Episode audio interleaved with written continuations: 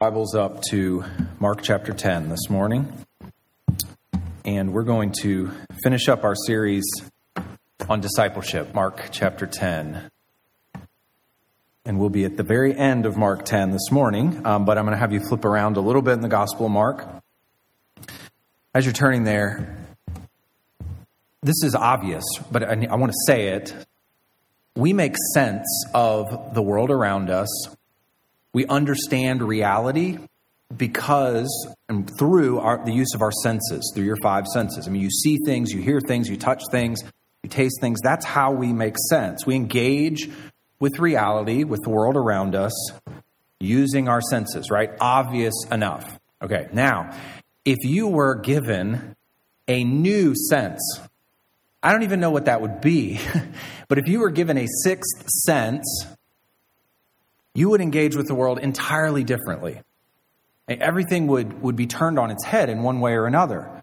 And it would, it's hard to even fathom that. That's why I say I don't even know what it would be like to have a sixth sense because we're so used to engaging with the world with our five senses. Our daily experience tells us that's how we know things, that's how we experience things, right? But that's for those of us that have all five of our senses functioning at least somewhat properly. But if you only had four of those five working correctly, if you were to suddenly receive your fifth sense and you'd never experienced it before, it would turn everything on its head. And what I'm talking about is going from being blind to being able to see. Obviously, everything would be different at that point. Your entire world would be dramatically different. Just imagine that for a second. I read recently, I was reading a novel and was reading about the time when surgeons and doctors were just beginning to understand how to do cataract surgery safely. I don't even know when this was, probably a while ago, but they're just figuring out how to do cataract surgery safely. And there were people who had never been able to see at all and who suddenly were receiving the gift of sight. They could do this surgery and they would wake up from the surgery, and now their entire world has changed. They have been given that fifth sense that they never were able to experience before. And there are all sorts of honestly crazy things that happen when someone who's never been able to see suddenly comes to the point where they can see. And one of those, it was a difficulty. When you've never been able to see, you have no ability to gauge depth perception and you have no ability to understand space and how far that back wall is from me right now or how far I am from you right now. You have never experienced that, and so you have no ability to be able to do that.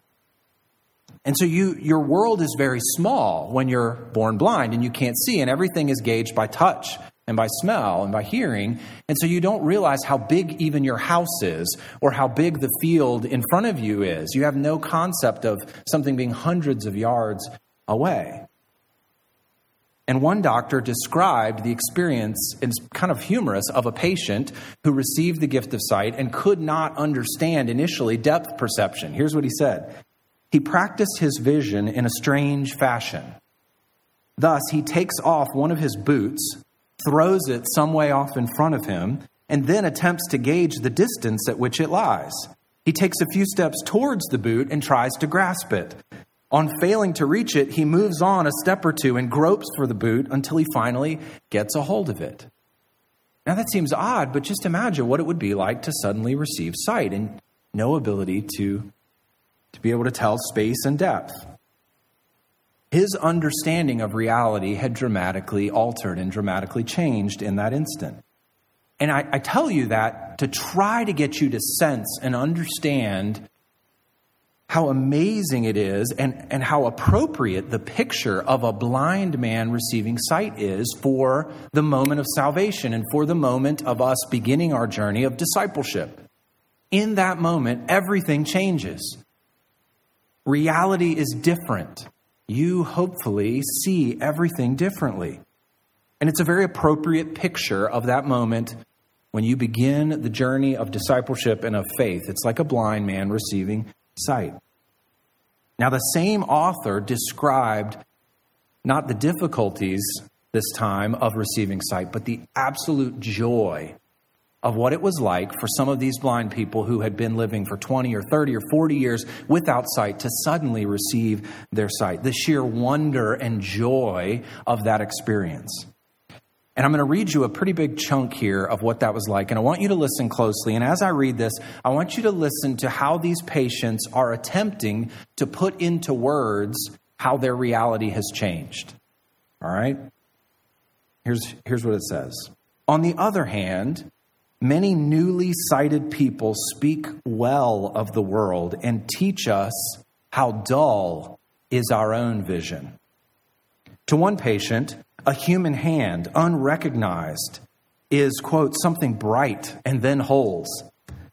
Shown a bunch of grapes, a boy calls out, It is dark, blue, and shiny. It isn't smooth, it has bumps and hollows. A little girl visits a garden. Can you imagine that experience for the first time? She is greatly astonished and can scarcely be persuaded to answer. Stands speechless in front of the tree, which she only names on taking hold of it, and then as, quote, the tree with the lights in it. Some delight in their sight and give themselves over to the visual world. Of a patient just after her bandages were removed, her doctor writes, the first things to attract her attention were her own hands. She looked at them very closely, moved them repeatedly to and fro, bent and stretched the fingers, and seemed greatly astonished at the sight. One girl was eager to tell her blind friend that men do not really look like trees at all and astounded to discover that her every visitor had an utterly different face. Finally, a 22 year old girl was dazzled by the world's brightness and kept her eyes shut for two weeks. When at the end of that time she opened her eyes again, she did not recognize the objects, but the more she now directed her gaze upon everything about her, the more it could be seen how an expression of gratification and astonishment overspread her features. She repeatedly exclaimed, Oh God, how beautiful. The gift of physical sight is beautiful. And it's completely life altering if you've never had it before. And the gift of spiritual sight is even more beautiful and more life altering if you've never had it before. Now, over the last couple of months, we've been in this section of the Gospel of Mark, Mark chapter 8, out verse 22, all the way through the end of Mark chapter 10. And this whole section, as you've heard me say repeatedly, is dedicated to discipleship. It's what it looks like to follow Jesus Christ and to begin that journey. And what's amazing, I think, is that this whole section begins with the story of a blind man being healed. And you're going to see today this section ends with the story of a blind man being healed. And that is not accidental. Mark was not haphazard when he did that. And we're meant to read this entire section with those two stories bookending this section. We're meant to read this as the story of the disciples of Jesus wrestling with their inability to see who Jesus really is. They are blind and Christ is teaching so that they can gain their spiritual sight. And that's what this section is about. Look back at Mark chapter 8 and verse 18. Mark 8, verse 18. This is where Jesus identifies the issue with the disciples. He says to them, Having eyes, do you not see? And having ears, do you not hear? And do you not remember? They don't see really, truly who he is. And then Jesus or then Mark goes right into this story of the blind man. Look at verse 22 of chapter 8. And they came to Bethsaida, and some people brought to him a blind man and begged him to touch him. And he took the blind man by the hand and led him out of the village. And when he had spit on his eyes and laid his hands on him, he asked him, Do you see anything? And he looked up and said, I see people, but they look like trees walking partial sight. Then Jesus laid his hands on his eyes again. He opened his eyes, his sight was restored, and he saw everything clearly. The disciples are like this blind man. They're, they're partially seeing. They're kind of there. They know Jesus is the Messiah, sort of, but they don't understand all the ramifications of that for their own lives as disciples. And they don't understand the ramifications of that even for Jesus and what that means for his coming suffering and his coming death. They see partially, but Jesus is explaining and teaching so that they will come to see fully who he is. Now, flip over to Mark chapter 10, and this is where we're going to be this morning. Mark 10 and verse 46, the last story in this section. And notice how this story begins. It's the exact same wording as that previous story of the blind man. And they came to just a different location, Jericho. And so Mark wants you to see both of these stories as the bookends to this section on discipleship. Same wording, new location, but the point is the same. Jesus is going to reveal himself to them and give them spiritual sight. They will eventually come to see clearly who he is. And as we read this story today, I think we need to read this story as what it looks like to go from blindness to spiritual sight. We're meant to learn from this man. I think he's the model disciple for us. He's an example. This is a fitting conclusion to this entire section on discipleship because this guy is the model for what true discipleship looks like. There are qualifications, there are qualities that we learn from this guy that as disciples of Christ we ought to imitate in our own lives. We learn from how this man responded to Jesus and what he did after he received his sight as well. We'll talk about that a little bit later. And when we receive spiritual sight, it's just like that girl I talked about a minute ago. The response is, How beautiful to know who Jesus is. And then the result of following him comes naturally. So, this morning, here's what we're going to look at four qualities of a blind man given sight. We're going to learn them from this guy here, short little story. Four qualities of a blind man given sight that mark true disciples. So, four qualities of a blind man given sight that mark true disciples. And the first one of these qualities is that this guy knows his need. He knows his need.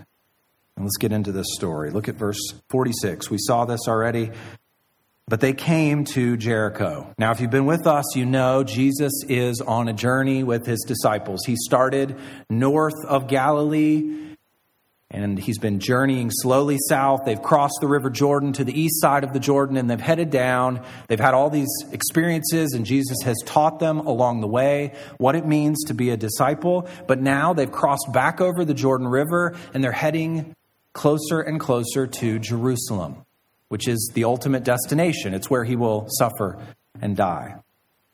They crossed over Jordan and they've come to Jericho. Now, I'm going to put a little map up here. I know you probably can't see that real well, but you see the Dead Sea, that body of water at the bottom there. Jericho is just north of the Dead Sea on the western side of the River Jordan, and that's the horizontal arrow. The angled arrow is pointing toward Jerusalem. So, at least if nothing else, you can see that Jericho is pretty close to Jerusalem.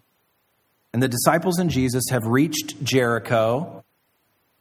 And Jericho is about 20 miles from Jerusalem, so really only a day's journey from Jerusalem. And they come here, they go through the city, and look back at verse 46. They came up to Jericho, and as he was leaving Jericho with his disciples and a great crowd, Bartimaeus, a blind beggar, the son of Timaeus, was sitting by the roadside. So they're coming out of the other side of the city. They're beginning to make the ascent up to Jerusalem. They're going uphill now to go toward Jerusalem. And as they come out, they encounter this man, Bartimaeus, a blind beggar. Now, in this journey of discipleship, Jesus and the disciples have encountered other individuals, one in particular. Remember the rich young ruler back in chapter 10 who they encountered? This guy, the rich young ruler, would have been the perfect addition, at least in the minds of the disciples. He would have been the perfect addition to their group. This guy was primed and ready to be a follower. He was rich, he was powerful, he was morally upright, and he was interested in eternal life. And so all of these things indicated to the disciples that this guy was a perfect candidate to become a follower of Jesus. That's not the case with Bartimaeus. This guy is on the opposite end of the social ladder. He's blind, and this blindness probably would have indicated to the disciples and certainly to other people that he was under some sort of judgment from God. And that's the reason he was sick. Either he or his parents had done something to bring this upon him, and he was poor. If the disciples considered riches a sign of God's blessing, then someone who is stuck in poverty to the point of being a beggar would certainly have been under some sort of judgment from God. And so this guy was on the opposite end of the social ladder. He's begging, quite clearly poor. But what's so instructive for you and I about this guy is that he knows the position he's in and he knows his need. And I think we're meant to learn that from him. Look at verse 47. And when he heard that it was Jesus of Nazareth, he began to cry out and say, Jesus, son of David, have mercy on me. No doubt, he'd heard of Jesus before, he'd heard about the miracles. Remember in the Gospel of Mark, word about Jesus had spread all over Israel. And so Bartimaeus had heard people talking about Jesus of Nazareth. And he knows his own need. And he realizes that this guy is walking close enough for him to get his attention. And so he begins screaming out to get Jesus' attention. Now, the full force of that word, it, it, says in, your, in the ESV to cry out, and I use the word screaming out. This is a very strong word, all right? This is the word that Mark uses to describe demons screaming out. And you don't think of demons screaming out as just having a loud voice, okay? This guy, he is freaking out here. This is what you do if you're on a desert island and a helicopter goes overhead and you're deserted there, right? I mean, you go nuts to try to get their attention. And that's what Bartimaeus was doing here. He's not casually calling out for an audience with Jesus. Look at verse 48. Must get on people's nerves. And many rebuked him, telling him to be silent. But look how he responds. But he cried out all the more, Son of David, have mercy on me. I don't know why people told him to be quiet. Maybe they were annoyed with him. Maybe they thought Jesus was on his way. He was heading out of the city, didn't have time for this blind beggar. Probably what it was. But either way, he ups the volume level. He goes even more nuts, trying to get Jesus' attention. He's begging for him to take pity on him. He asks for mercy, something I do not deserve that is given to me just out of sheer kindness and grace. You'll notice here, too, that Bartimaeus says something. He gives Jesus a title that is very specific. Look there. In verse 47 and 48, he calls him the Son of David. Now, we'll circle back to this in a few minutes, but I just want you to take note of that title there because it is significant, it is important. And in the meantime, before we get there, I want to talk about his obvious sense of desperation here. When people tell him to be quiet, he goes, even, uh, goes after it even harder. He knows his own need. He recognizes it. He's poor, he's blind, he's fully aware that this is his only shot. If he's going to receive sight, this is it. Now, compare this sense of desperation here to the, the man earlier in chapter 10, the rich young ruler.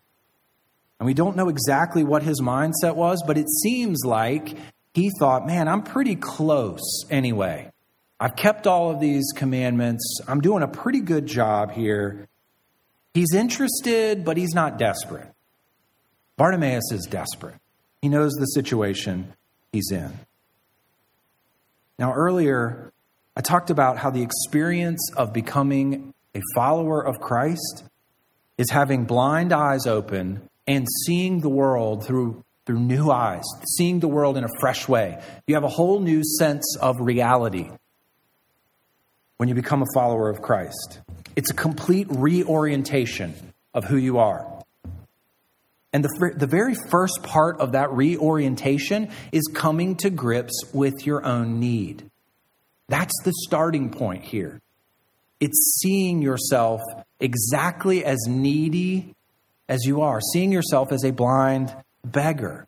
It's seeing yourself as in need of mercy because of your own sin. People often talk about the big questions of life, right? Who am I? Being one of those big questions. Who are we as human beings? What is this thing that we all are, human being? And that's an important question. And we want to answer that question correctly so that we perceive the world correctly. And the The right answer to that question is that I am a human made in God's image who has been blinded and broken by sin. That is the starting point, and recognizing that need is the first step here. And that's what Bartimaeus does. And it's a heavy weight to bear to recognize that I am blinded and broken by sin, but I will not cry out for sight and for help until I know that situation that I'm in, until I'm desperate. But what's interesting here is he doesn't stop with the recognition that he is blind, and you and I cannot stop with that recognition either. That understanding of our brokenness should drive us to the one who can heal our brokenness, who can give us sight. We don't stop by acknowledging that we're sinners, we go beyond that to the next step. That recognition drives us to the mercy and love of Jesus Christ. And that's our second quality. He knows his need and he knows God's love. We must turn in our sinfulness to Him and acknowledge that we need His love.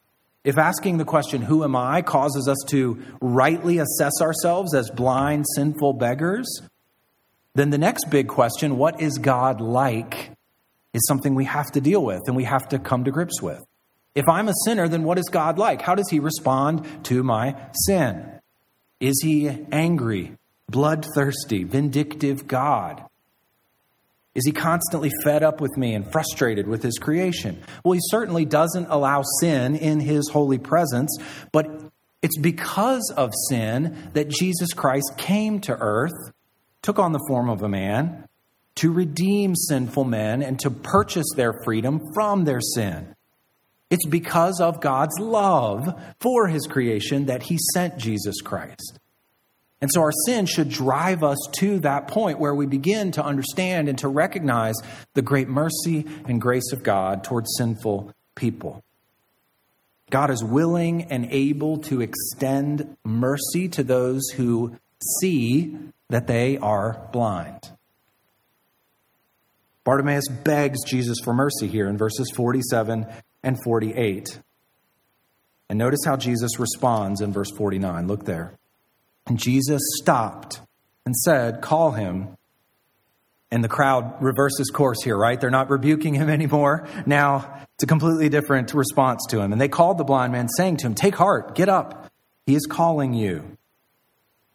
What's amazing here is Jesus is making this journey. He's got all these people around him, this entourage of disciples and the crowd around him. And Bartimaeus is the least important person available. He's a blind beggar sitting by the road, and Jesus stops because he is calling to him, and he looks at him and he responds specifically to Bartimaeus. He gives him his full attention, and that's what this means here. And with that sort of response, with that sort of mercy that Bartimaeus knows he's going to receive, the response of verse 50 makes sense. Look there. And throwing off his cloak, he sprang up and came to Jesus makes perfect sense that he would do that there. And so those who follow Jesus need to recognize their need, but they also need to know that there is a Savior, a Savior whose love is so great that it brought him to earth to die for them. And you can't be rescued from blindness unless you have someone who is able to heal you from blindness, who has the mercy and the power to heal. And you can't be rescued from sin unless you have someone who has the mercy and the love and the power to forgive and to cleanse you from sin.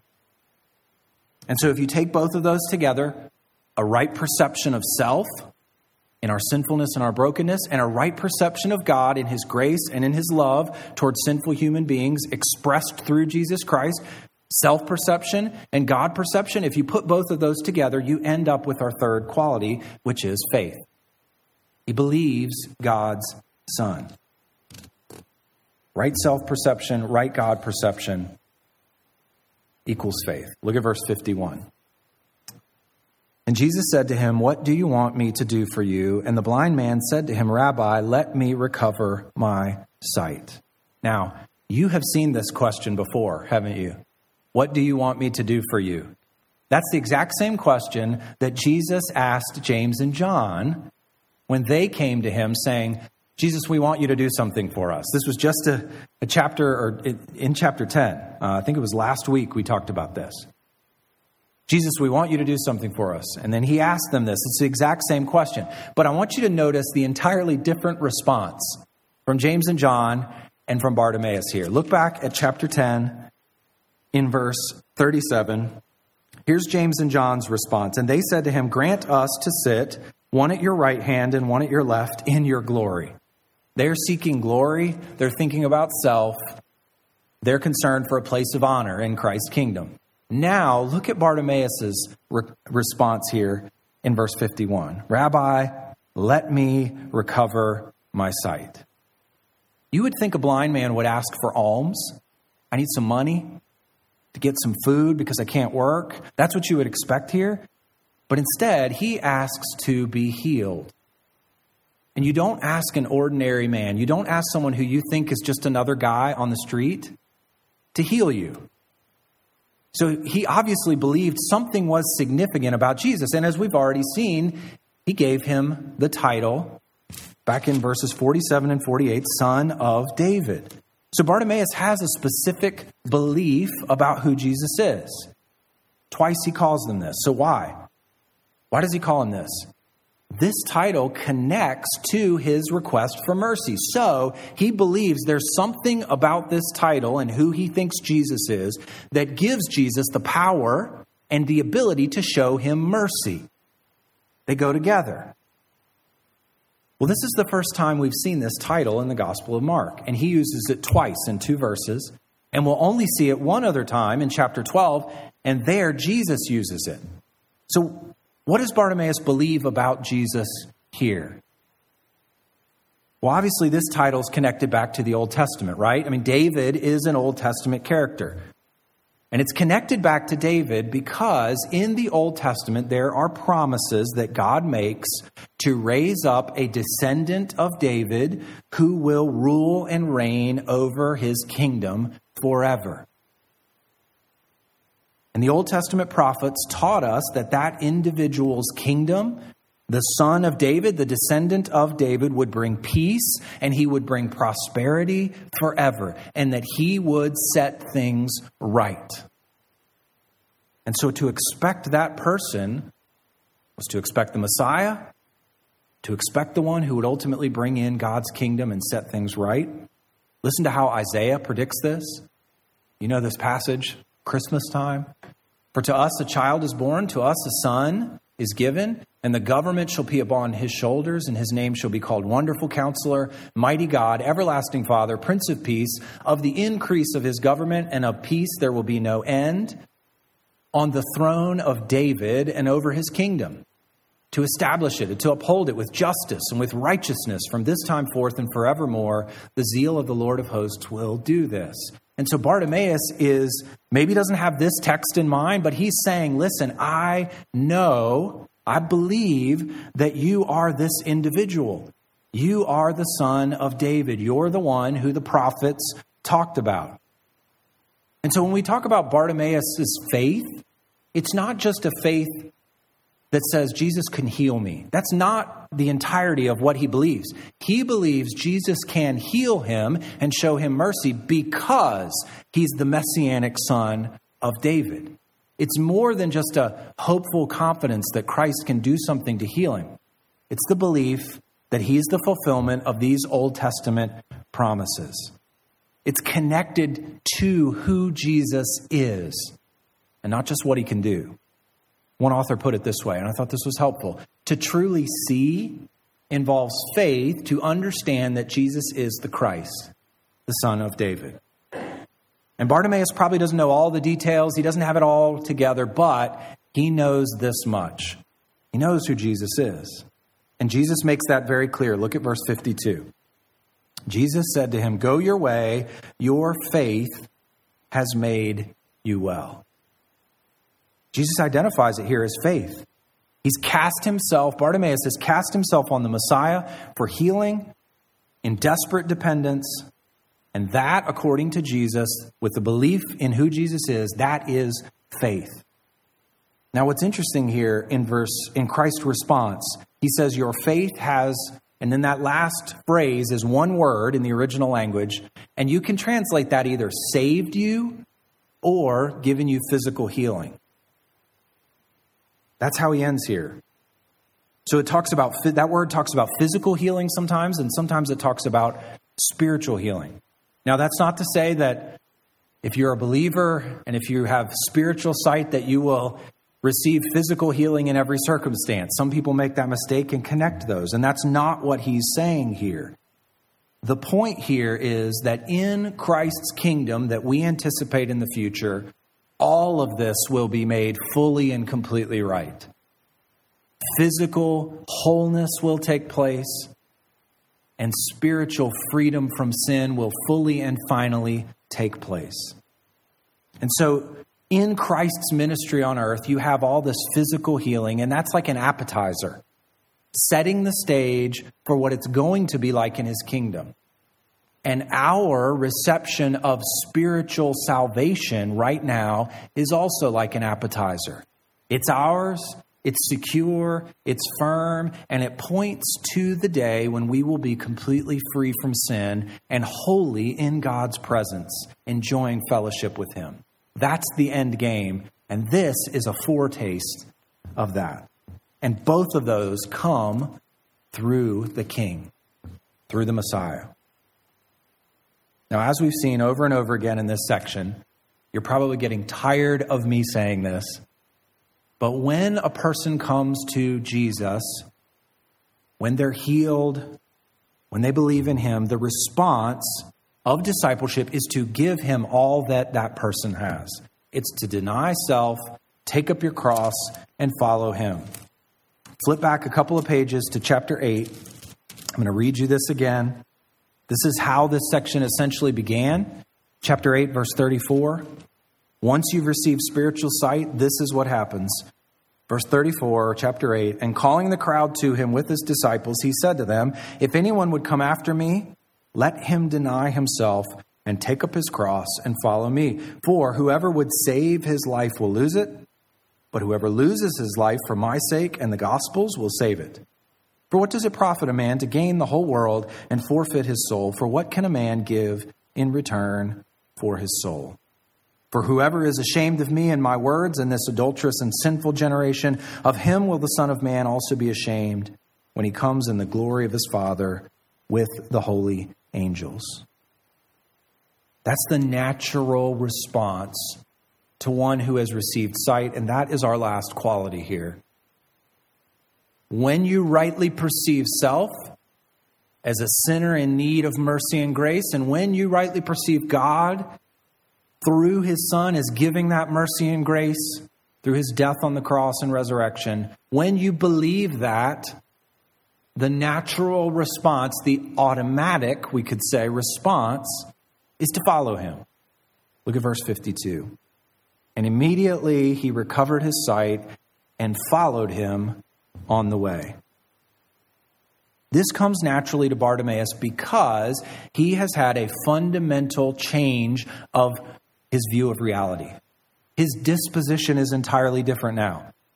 He has been changed from one who depends on self to one who depends on God.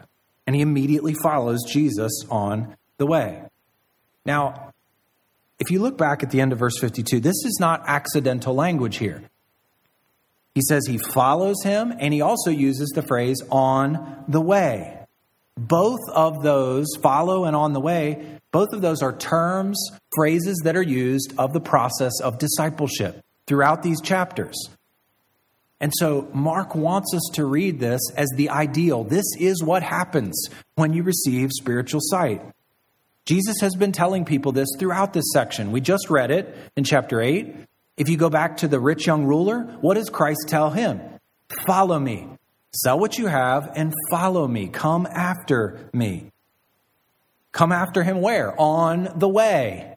That term has been used throughout this section as well to talk about the journey of following Jesus that culminates in Jerusalem, where he will suffer and die. And this man, Bartimaeus, immediately gets on that path with Jesus. His whole life has been altered. Everything's different now.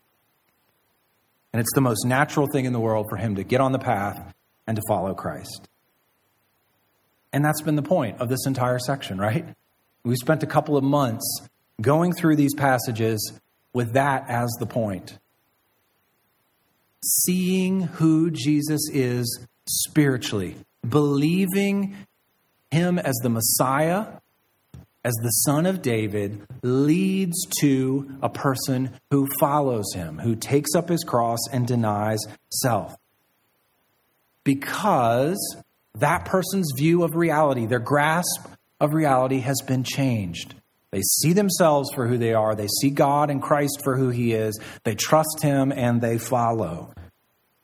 Anything else would be a denial of His Lordship and a continuing to put self on the throne.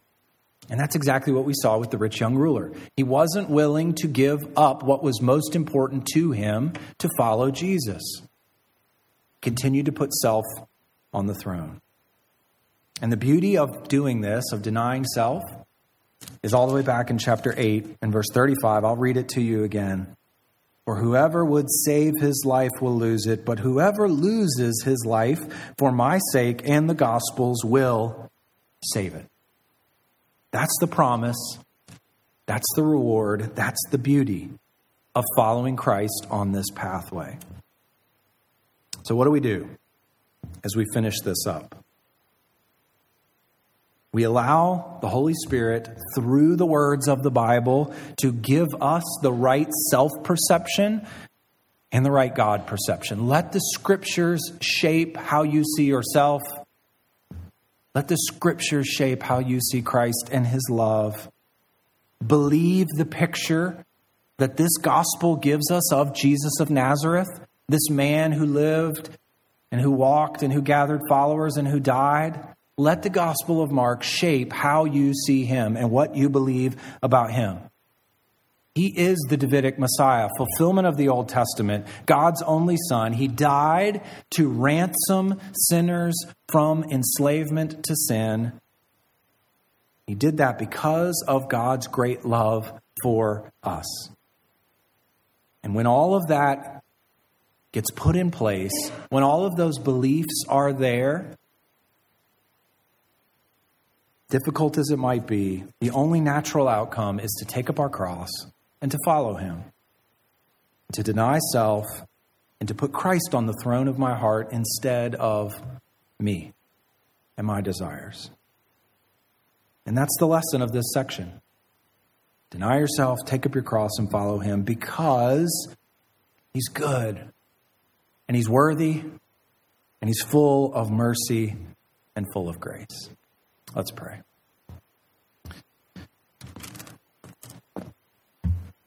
Lord Jesus, we thank you for these words. They're not my words, they're not my ideas. This is your word, and we have tried as best we can to understand what you have to say through the scriptures. So help by your Holy Spirit, help us to see these things as they truly are, change our self perception, change our God perception, help us to believe in your Son, to believe who he truly is, and then Give us the grace and the ability to follow you on the way, to follow you on the pathway of self denial, and ultimately on the pathway of receiving true life. We thank you for these words. We thank you for your grace and goodness to us. And we love you. In Christ's name we pray. Amen.